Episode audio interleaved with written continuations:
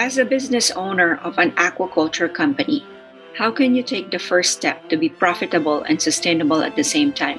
That's what we're going to be talking about in these episodes. Hello, and welcome to the Business of Aquaculture podcast. This is the podcast for the sustainable business movement in the aqua farming and ocean ranching industries. This podcast aims to amplify the voices of entrepreneurs addressing the United Nations Global Goals, aka Sustainable Development Goals number 14, to conserve and sustainably use the oceans and the seas. Listen in to fellow business aquaculturists in their journey in this new model of food production of making their business sustainable and help the ocean's ecology while also making a profit all at the same time. Get inspired to learn how even small to medium businesses can make an impact to save the seas, leave a legacy, and have a better quality of life. One of our goals is to take away a nugget of wisdom that will help your business move from the Industrial Revolution to Business 5.0. Our vision is that of collaboration in the aquaculture industry. I'm Lourdes Gant, your host.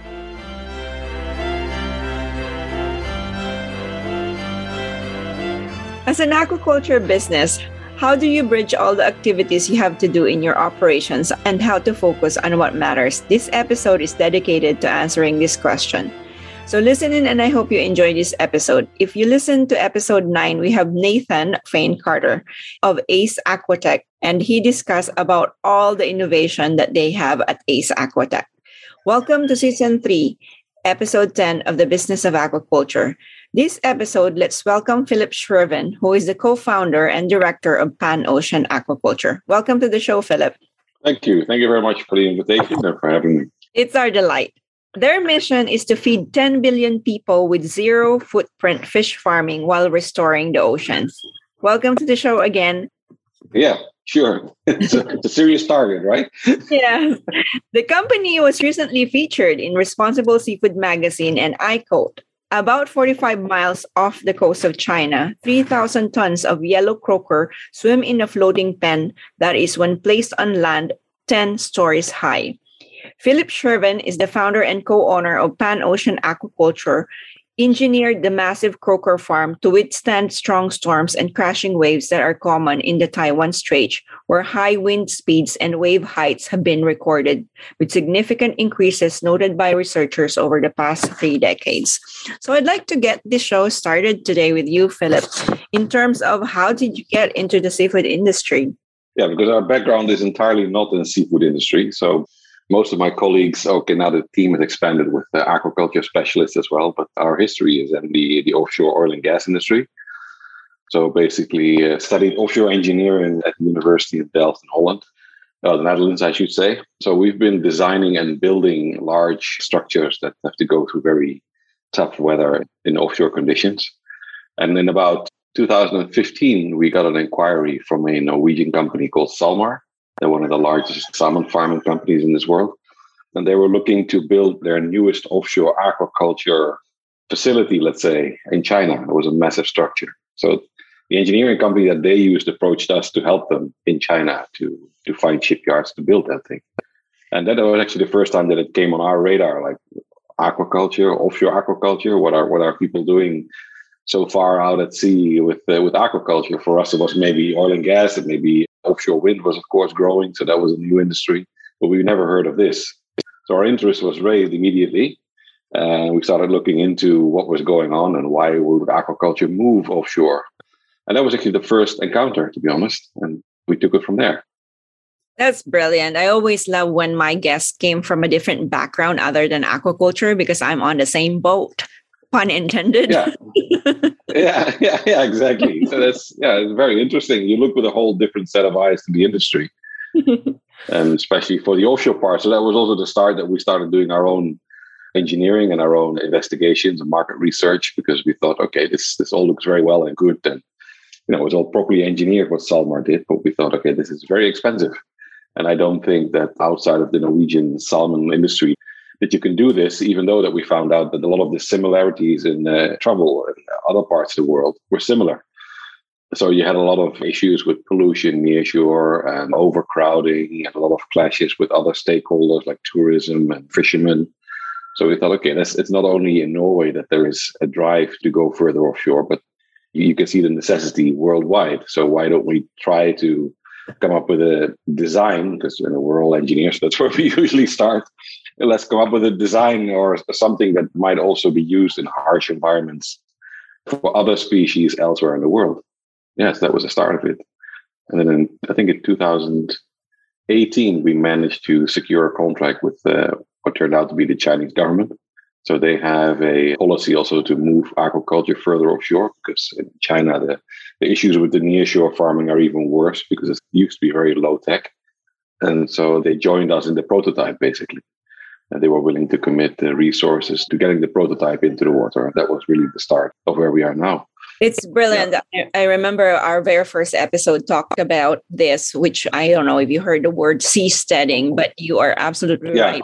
In which China is very much a leader in this, how we can bring more offshore just because it's easier, especially if there's a disease, it's easier to move it, or it's not yeah. limited, limited in terms of the expansion because the ocean is such a vast area. Yeah, so it's of course a very scalable technology, so that's that's definitely an advantage. And like I said, you can be quite far away from other stakeholders. It's another one. There's of course there's much more.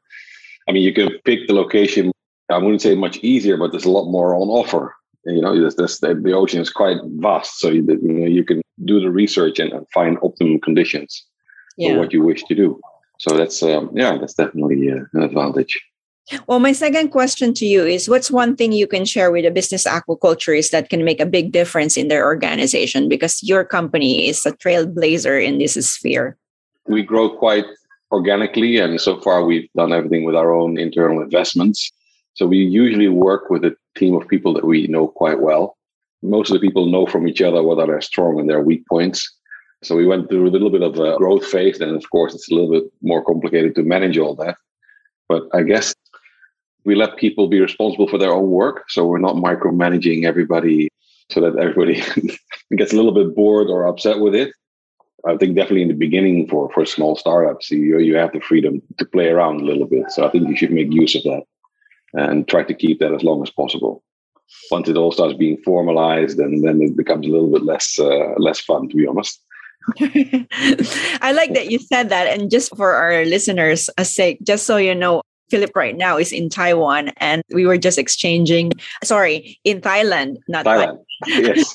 and we were just correct. exchanging stories before we started the podcast. And I love what you said about once you start as a startup, the sustainable partnerships of people that you know that you begin to work with, and then you give them autonomy instead of micromanaging them, actually, I think helps people get to work better with you. Yeah, I think so. Also, I mean, it should be fun, you know I mean, of course, not every day is is a, is a lot of fun, but you work as a as a team. Once you get that going, you can do a lot of work with not that many people, to be honest. I like it when you were talking about fun. I think most people think when they hear the word aquaculture, it has this different connotation about so much work, so much trouble. But yeah. I love that you brought yeah. word fun.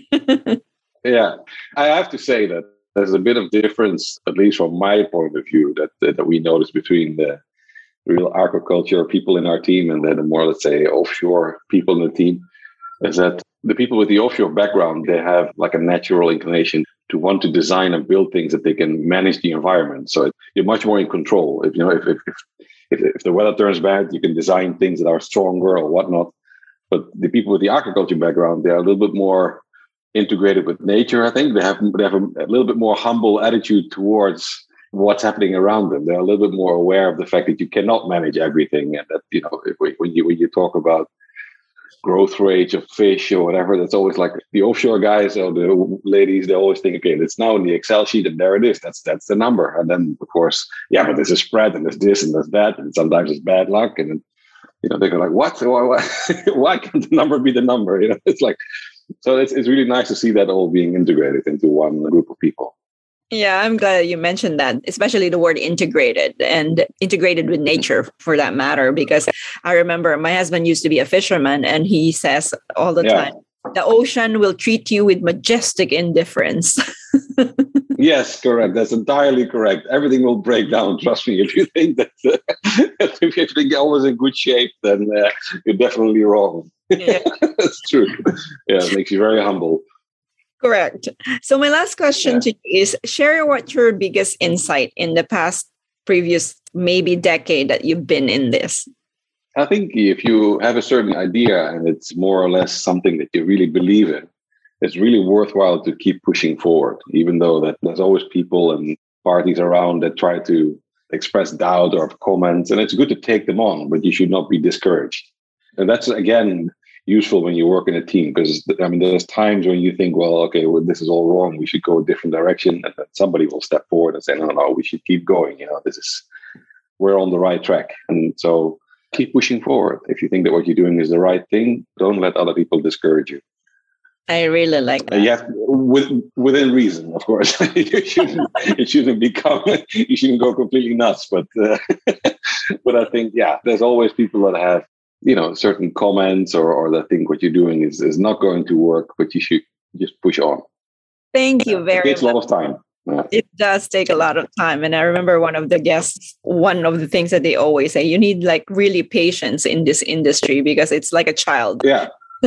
yeah. You have to, yeah. A lot of new things are happening. And uh, so it's the same for us. You know, there's a, there's a lot of unknowns, but you know, as long as you try to work as a team the way forward and then keep plugging away, as they say in, in the UK, I think it'll come about. It will. Yes. And so yeah. thank you so much for your time, Philip. I really loved our no problem. Thank you. It was such fun. I had so much fun with this interview. My biggest takeaway Good. from our conversation is when you were talking about keep going. You know, don't be discouraged. If you believe in what you're doing, then don't doubt that in the end we will all succeed in yeah. this in this industry. How can they get in touch with you? Oh, they can reach me on by email. I think is the easiest because of you know time zones. You're never really sure where you are. So you, you can share my email address if you like, then that's that's perfect. And I also, I think, contacted you via LinkedIn as well. So, guys, yeah, you, that's correct. Yeah. In LinkedIn, also possible. I'm, I'm not a. I'm, I'm growing into LinkedIn, so I'm not really an avid LinkedIn user. so I'm maybe a little bit old-fashioned sometimes, but uh, LinkedIn also works. Sounds good. But I will also put on the show notes Philip's email so you guys can contact him directly if you have any more questions about art. I guess, show today. So, to all our subscribers, we appreciate your time listening to the show. Thank you again so much for your time today. Remember, you build a home in the Philippines via B1G1 for every episode. So, share away. See you next episode. And thanks, everyone. Thanks, Philip. Thank you very much. Thank you for listening, and I hope you are inspired from this episode. Do take a moment and share this with your friends and colleagues, and rate and review the podcast wherever you get your podcasts.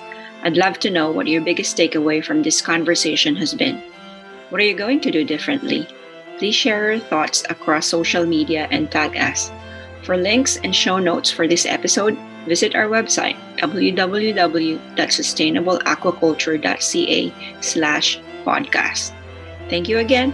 I hope you will join me on the next episode and together we can help create a better business in aquaculture.